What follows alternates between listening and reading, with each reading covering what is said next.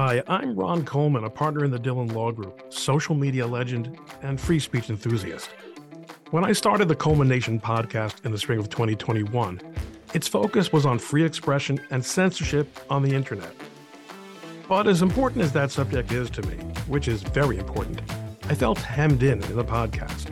I wanted to spend more time talking to the interesting people I've met in my legal and free speech work without feeling a need to have them all make the same point. So I culminated the first series of the podcast and have started the second series. I hope you'll enjoy these conversations as much as I have recording them. Hello, culminators. Today we're going to talk to somebody whose name is probably not known to you, and it wasn't known to me either until a fairly short time ago. His name is Patrick Hahn. He's a science writer with a very interesting uh, background and who's from what I can tell, seems to be very committed to telling the kind of stories that the official narrative doesn't want told. Stories about medication of children uh, under the guise of ADHD, and uh, really the most profound story, probably of most of our lifetimes in terms of science and society. And that, of course, is the COVID story. Patrick has written a book called The Day the Science Died. And it looks something like this. You can get it on uh, Amazon. And I want to share with you before I bring uh, let let Patrick talk for speak for himself an excerpt, a particular part of the excerpt that, that's available on Amazon because I, I think he really hits the nail here on the head with respect to why so much is so wrong. I have long regarded with distaste the currently fashionable view of ourselves as fragile creatures who need huge amounts of expensive medical interventions from cradle to grave to keep us alive. My background, writes Patrick, is in evolutionary biology, and two things are perfectly obvious to me. One, we evolved to thrive, and two, we evolved to thrive for a time and then to die and, and get the hell out of the way for the next generation. We're being asked to give up most of the things that make life worth living, including sovereignty over our own bodies, in exchange for a fantasy of never dying. This transaction deserves perhaps more scrutiny than it has received. I would agree with you, Patrick. It most certainly does. And welcome to the program. Thanks for joining us. Thank you.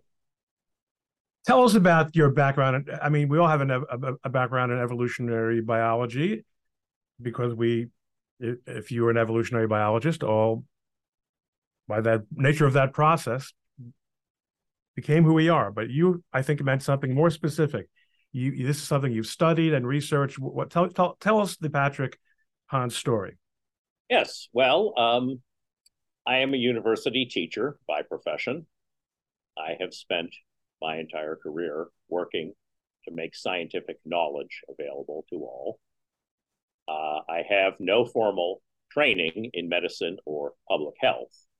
And well, you just repeated the uh, the key passage. Uh, it's perfectly obvious to me that we our bodies evolved to function and to function very well. They didn't evolve to malfunction, and they evolved to function for a time and then to die and get the hell out of the way of the next generation. And uh, about 10 years ago, well, more than 10 years ago now, I became aware of some capacities that were going unused. And at the preposterously advanced age of 51, I enrolled in the science writing program at the Johns Hopkins University. And at the even more preposterously advanced age of 54, I walked across the stage and received my diploma, my second master's degree. And since then, it's been quite a ride. Uh, I've can I just ask you what your previous career was, your previous specialty? Uh, well, uh, it was social insects. Uh, I was going to be the E.O. Wilson of termites. That uh, didn't happen. That's not. okay. All right, fair enough. So you're a sociobiology person from way back. Yes, that's that's correct. In what feels like it was several lifetimes ago. I bet.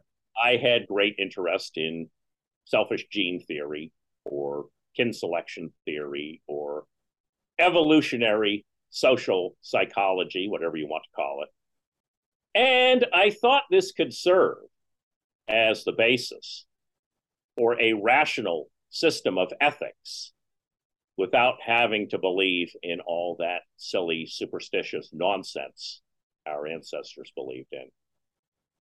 But try as I might, if I try to base an ethical system on Darwinism, I can't get any farther than Mein Kampf or right.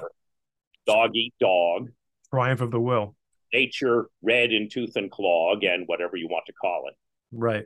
And yet I have always known in every fiber of my being that this is wrong.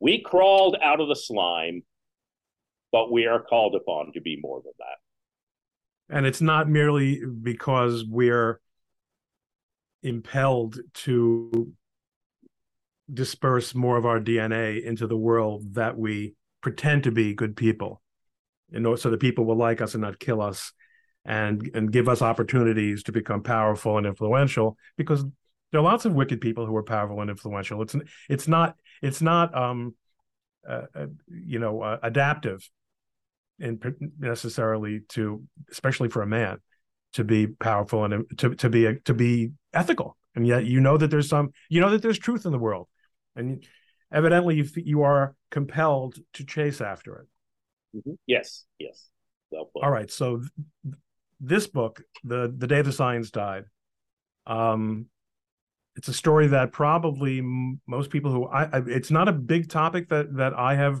covered here but i have spoken to i have had guests who have talked uh, have spoken about the debasement um, in particular of the medical profession, which I find an epical, epical change.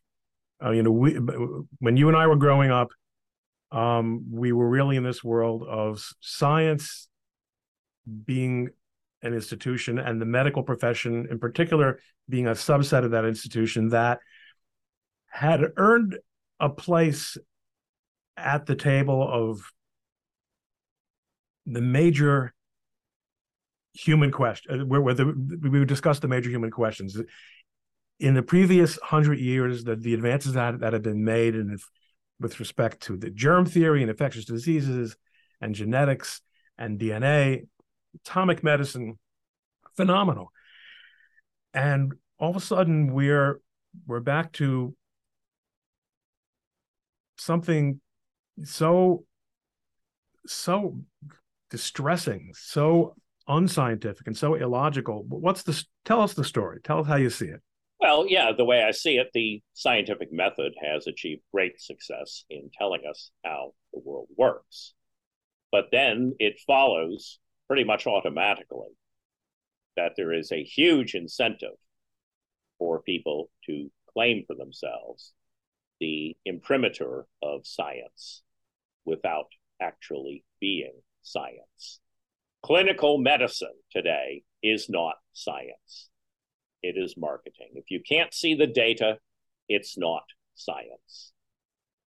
And the drug companies manufacture and control the evidence purporting to show that their wares are safe and effective. And they do that on our dime, by the way.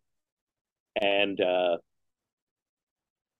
so the uh, the result, anybody with two adjacent brain cells could have predicted, we are awash in useless and dangerous quote unquote medicines. Now, my first three books were about psychiatry. I hadn't originally specifically, and I knew I wanted to write about the over medicalization of life. Uh, I didn't specifically, I wasn't specifically interested in psychiatry, but if you're interested in over medicalization, uh, psychiatry provides an endless vein of examples. So, my first book, Madness and Genetic Determinism. Ah, uh, that's not prescription for sorrow. Right, right. It was. Uh, it's not a Samizdat book. That is correct. Okay, that so I didn't, didn't find it. Palgrave Macmillan. Yeah, that was uh, a history of psychiatric genetics and uh, which is now in its second century. Psychiatric genetics, not my book. Not the book. uh, it's now in its second century without a single patient anywhere in the world benefiting from their findings. And you don't have to take my word on that. They themselves will tell us that and always follow this up with a demand for even more money.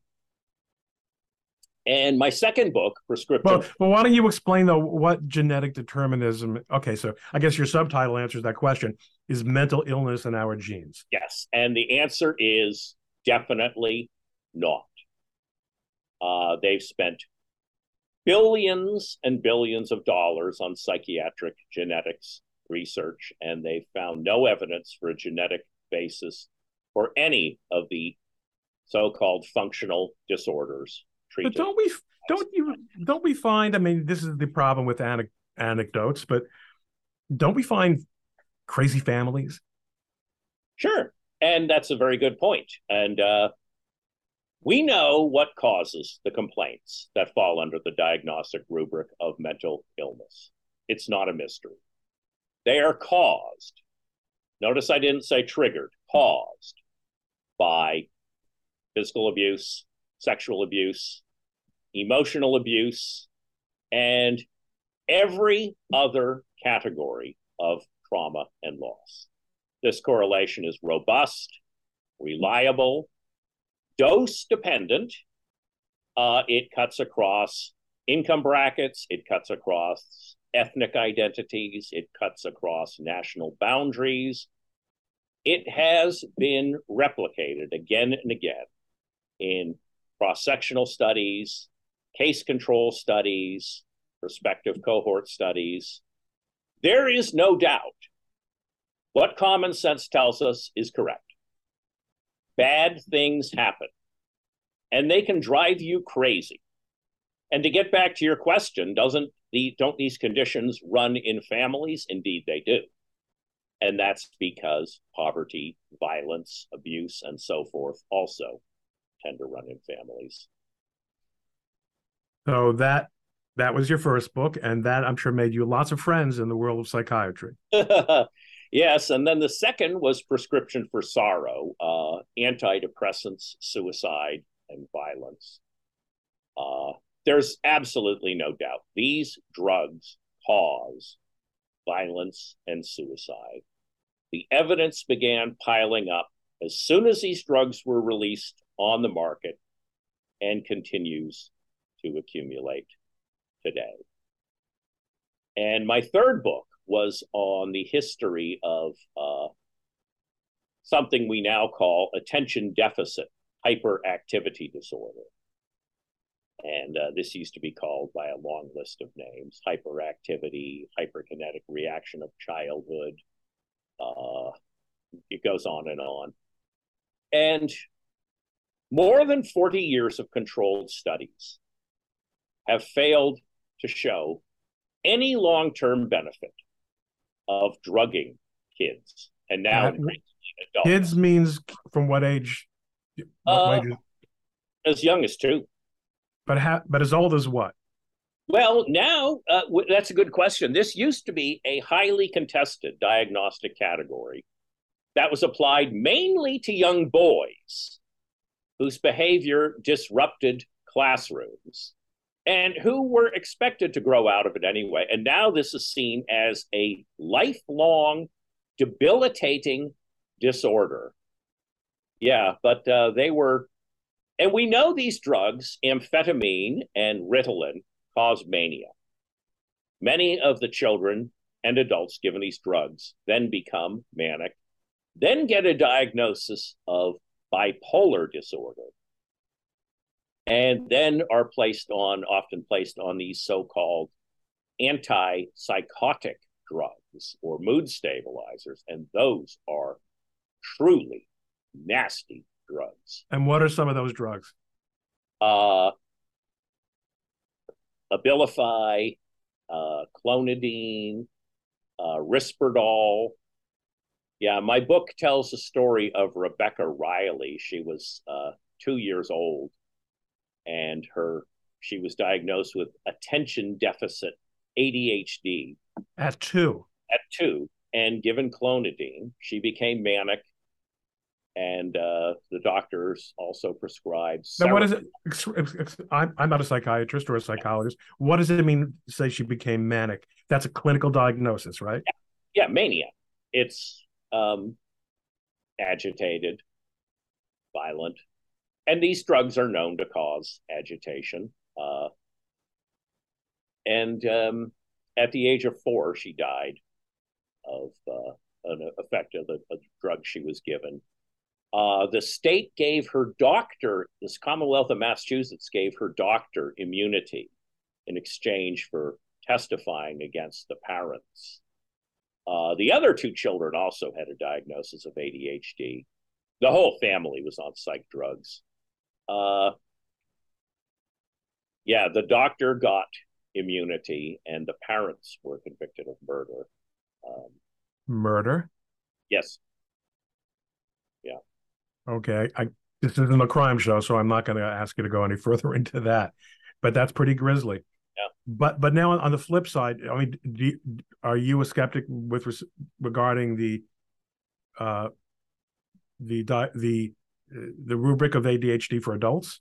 Yes, I well, I'm a skeptic for for anyone. There are literally hundreds of reasons why any given child or adult might have problems with attention or uh, inattention or hyperactivity. Much better to find out what is going on in that child's world and attend to that than attribute that child's difficulties to some mythical disorder uh, the existence of which has never been demonstrated.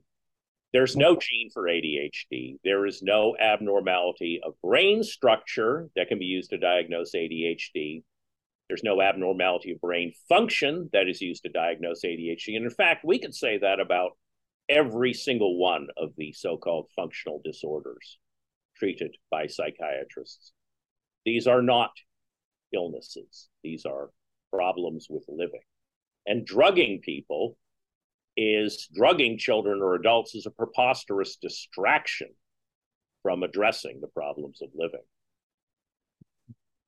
Are you a, would you would you consider yourself a disciple of Thomas Szasz? Uh yes, yeah, I've I've read several of his books. Yeah, he he was making this argument back in the 1960s. There are no mental illnesses, and uh, there's only problems with living. And even a lot of people who hold that view will make an exception for uh, people for schizophrenia. And in the course of my research, I've come to conclude there's no such thing as schizophrenia. People who are suffer trauma or abuse have problems with their lives. Uh, the most severely traumatized have the biggest problems, and those tend to get the label of schizophrenia. But there's no such thing. So I mean, I mean, I mean, I know you're not a doctor, yeah. but based on your on your understanding, and the we, we will get to the to, to, to the new book, but I'm I'm fascinated with this by this. Um, when you live in Baltimore, yes, I live in the New York area. So when we encounter what you and I would call crazy people muttering on the streets, talking to people who aren't there, uh, you know, maybe even confronting you or me as if we were out of nowhere, as if we were uh, in the middle of a, some kind of discussion or fight, and they're angry at what is that's not that's not mental illness. That's no, mal, mal maladaptation to yeah, exactly. I mean, um, for example, uh, I mean, because I don't because to some extent it sounds like we might be talking about a a semantic distinction. Yeah, I mean, these are people who have problems. At this point, people start kicking over straw men. I, uh, you know, would you leave them there in the streets to die? No, I don't. I think they should be helped, but I don't think we're helping them by pretending that they have a drug treatable brain disease. There's no evidence of any kind of brain disease, and uh, as consumption of psychiatric medicines has skyrocketed, so has the proportion of the population disabled by mental illness. That is not what happens. when treatments work. So, yeah, I'm all in favor of broken, damaged, hurting human beings getting help. I just don't think we're helping them by turning them into lifelong clients of the psychopharmaceutical industry. All right, but so then where what what then is the in other words, but so the, these but these are behavioral problems, obviously. These are people who are unable to adapt to the world around them the way a I'm going to use scare quotes now for purposes of our discussion, normal person does. And of course, to some extent, this coincides with a societal, you know, this goes back to this was already being made fun of by West Side Story, right? Officer Krop, Kropsky, uh, Krupke. Uh, I, am deranged because I'm, I'm, I'm, I'm, what is it? I'm, I'm, I'm have to, I'm deranged yeah, this was in the 50s and 60s when the environmental school was very uh, prevalent. Uh, uh, I can do no better than to refer you to C.S. Lewis's essay, The Humanitarian Theory of Punishment. And oh, I'm, sorry, I'm deranged because I'm de- I'm depraved because I'm deprived. That's what I was thinking. Yeah, yeah, okay. Yeah, I can do no better than to refer you to C.S. Lewis's essay, uh, The Humanitarian Theory of Punishment, which was written more than 60 years ago, but it's just as up to date as today's headlines. I'm sure. I'm sure it is. All right. So here we have, so you you saw that there an entire segment mm-hmm. of what is part of the medical establishment is not es- essentially from your from what you're seeing not dealing with really with science with the scientific they're not applying the scientific method right they're the uh as clinical medicine isn't science, it's designed to look like science. Um, the drug company, the trials are run by the drug companies, and uh, who do not. So, all right, so define clinical medicine. Uh, I'm referring to randomized controlled trials. So what we would, so what I think what people generally who are not science writers would call experimental medicine or uh, research medicine. Right, right. Okay. Randomized controlled trials, and you know, in the first place, there's that weasel word effective. When you say a drug is effective, what does that mean? Well, it means it has an effect. Well, of course it has an effect. If it didn't have an effect, it wouldn't be a drug. There's no requirement that a drug have an effect that translates into a meaningful improvement in patients' lives. Moreover, uh, the drug companies control every aspect of the trial, uh, including the choice of patients they may reject. I mean, a trial is supposed to be done on a representative sample, the people who will be taking the drug in actual clinical practice. But in actuality, they may reject eight out of nine applicants to get the ones that they think are going to give them favorable results. Uh, they control the length of the trial, the dosage, the choice of comparator drugs, if any, uh, the adjunctive medications given, the statistical tests applied. Uh, if they don't like the results, they can change the endpoint. And if they still can't get the results they want, they can bury entire studies. They do that all the time. Sure. And uh, so, yeah, there's it, it's I know it's it's saying the emperor has no clothes on a vast scale, but we cannot believe the whole vast edifice of randomized controlled trials. And this goes also back to the Kinsey the Kinsey uh, study, where you know he he he came up with conclusions and uh, data based on a preposterously non-representative sample, yes. but which fit the social narrative, or at least the narrative of elites at that time, who were not so different from the elites of this the elites of this time. Um, and now, fast forward to 2020, and we're seeing something that we thought would be much less likely. We said, okay, when it comes to mental health, you can certainly understand why there's ambiguity why there's a certain aspect of subjectivity, uh, behavior itself, what's normal, fine. But on the other hand, something like a virus, you have it or you don't have it. Symptoms, you have them, you don't have them. Vaccines, we all took vaccines. We didn't get thank God, rubella. We didn't get polio. Just you know, we, we didn't have to fear things that our parents and grandparents had to fear. What could go wrong? That's a question, not rhetorical. Well, in uh, the 70s, I mean, yeah, it's, um, as I said, vaccines were not even on my radar. Uh, they uh, removed, they took away the ability to sue if you believe that you or your child was harmed by a vaccine. There's no other product for which we do that. That means they eliminated the process of discovery. And that's how we found out about the dirty tricks of the drug companies for so many other drugs. You mean before and, before that before that legislative change? And predictably, then the you know people were suing, and predictably the number of vaccines on the schedule exploded. It was, I believe, eight when I was a child. Now it's seventy four. And if anybody is going to tell me all 74 are essential, I can't imagine what they're basing that on, other than their blind faith in the drug companies and the regulatory agencies, which are the handmaids of the drug companies. Um, but uh, yeah, I, I have, as I said at the end of the book, I have questions I did not have before beginning this. And I said, I'm not going to say anything more today, but I will say one thing. This is my manifesto to the medical profession. Stop talking at us in terms of the herd immunity. If vaccinating a given child cannot be expected to result in a net reduction the risk for that child shouldn't even be on the table. And uh, it, it, to say otherwise, you're saying a mother who's conceived a child, carried that child for nine months, given birth to that child, and now is caring for that child 24 7. She should put that child at risk for the sake of some hypothetical child or some hypothetical 62 year old.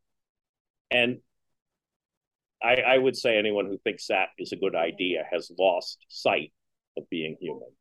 Well, I mean, the, vaccinating the, the child will reduce the net risk for that child. Then there's no need to invoke the herd immunity. And, and I mean, what you just described also just is is also an apt way of looking at the lockdowns. Mm-hmm.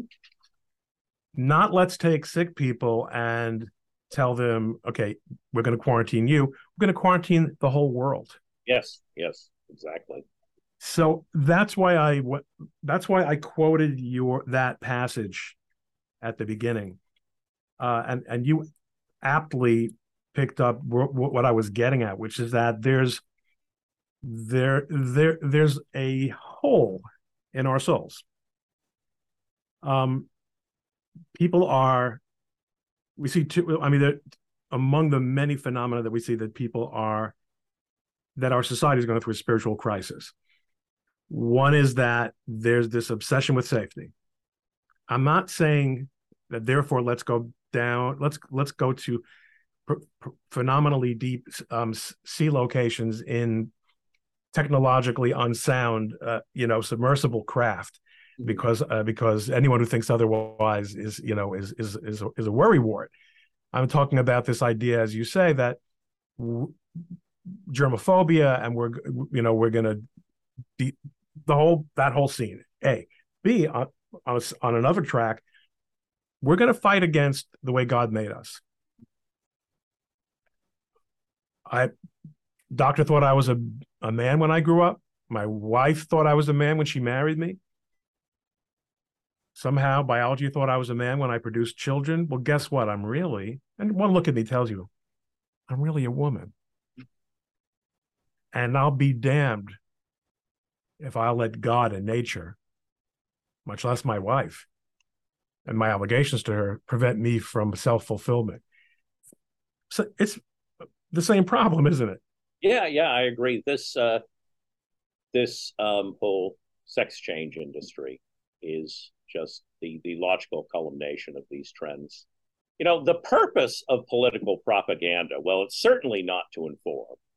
It's not even to entertain.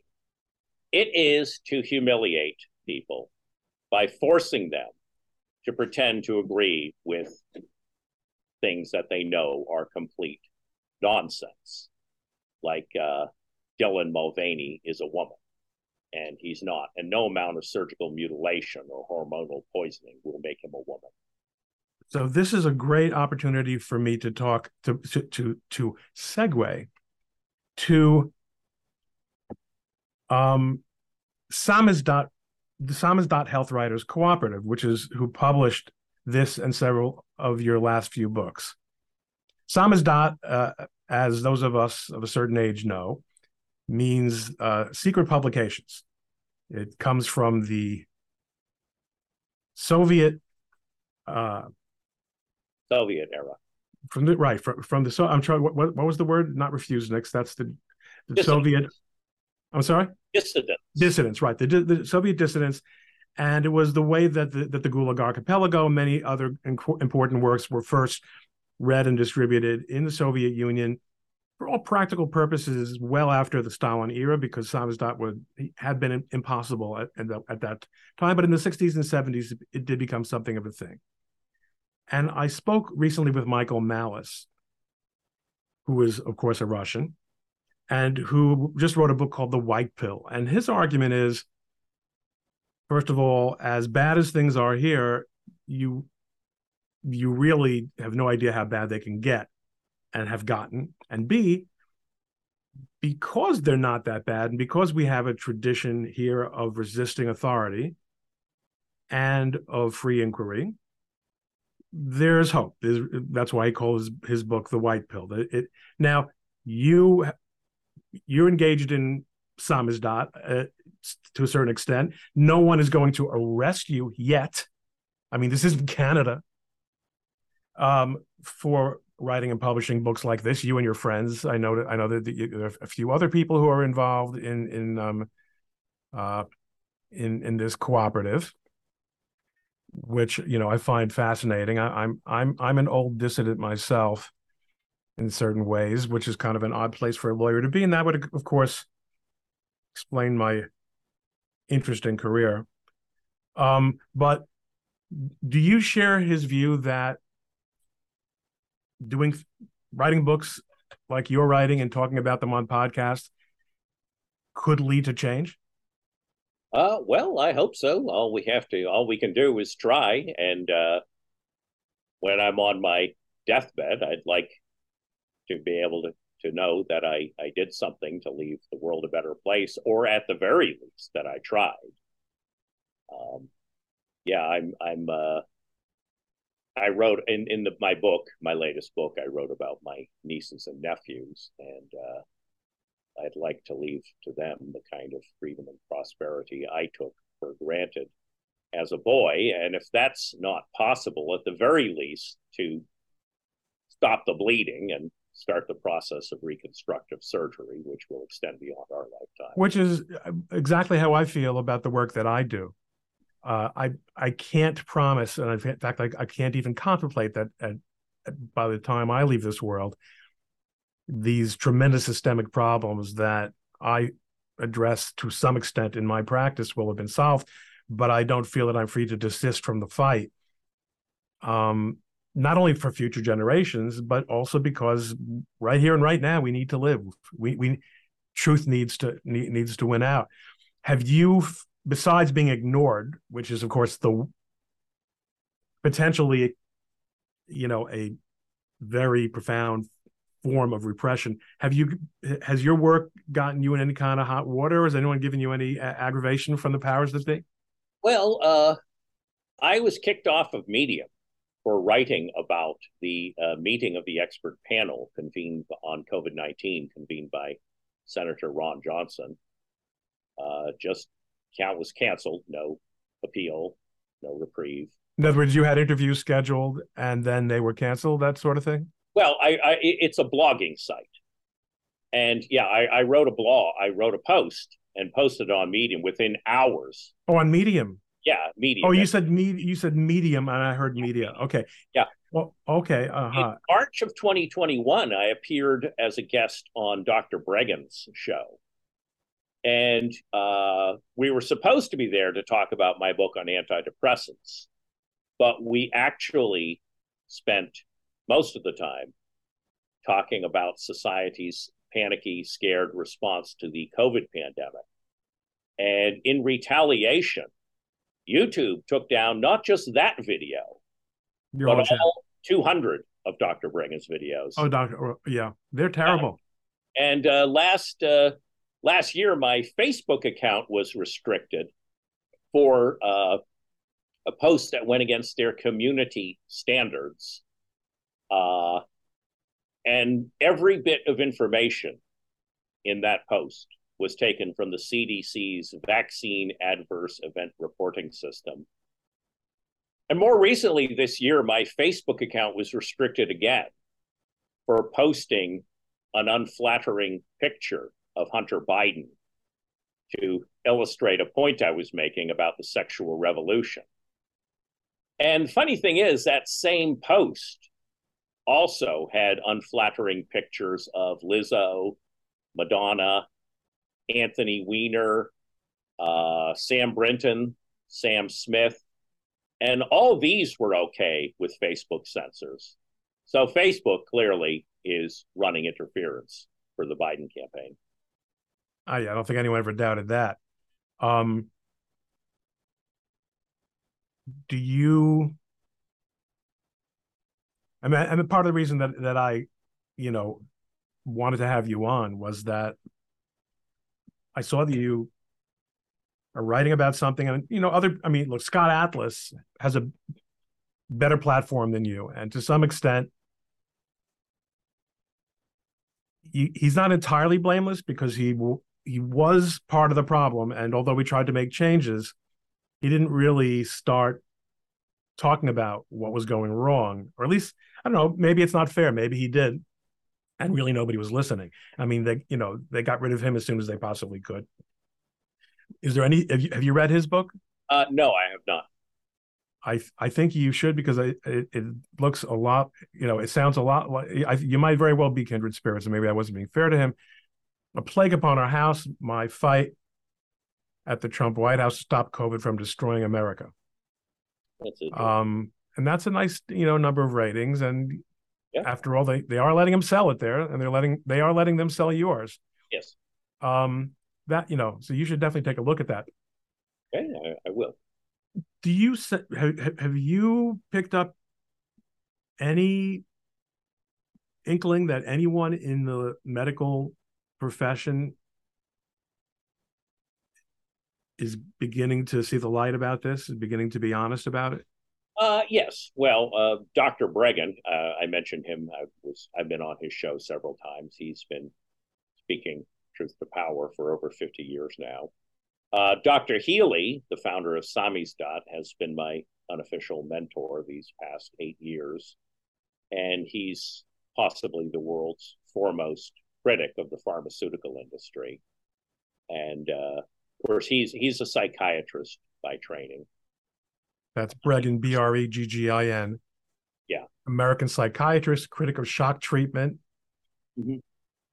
Uh, yes, he seems like a fascinating person as well.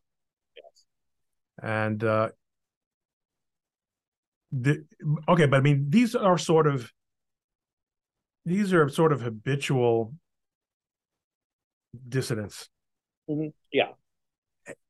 Anyone in the institutions anyone you know in the major medical schools or, or I, I mean I, am not aware of i'm not aware of it well dr healy is prof- he's the founder of samizdat he's professor of medicine at mcmaster university he's been my unofficial mentor these past uh, uh, eight years yeah but a lot of them are outsiders like bob yoho i was on his podcast and he's a retired md so he doesn't have any. These are these are basically these are individuals, but the the hive remains intact. The, yeah, it, I think that's correct to say. So and you have to figure they're they're just as much prisoners of the system as the rest of us. They get out of medical school before they have earned a dime in the practice of medicine.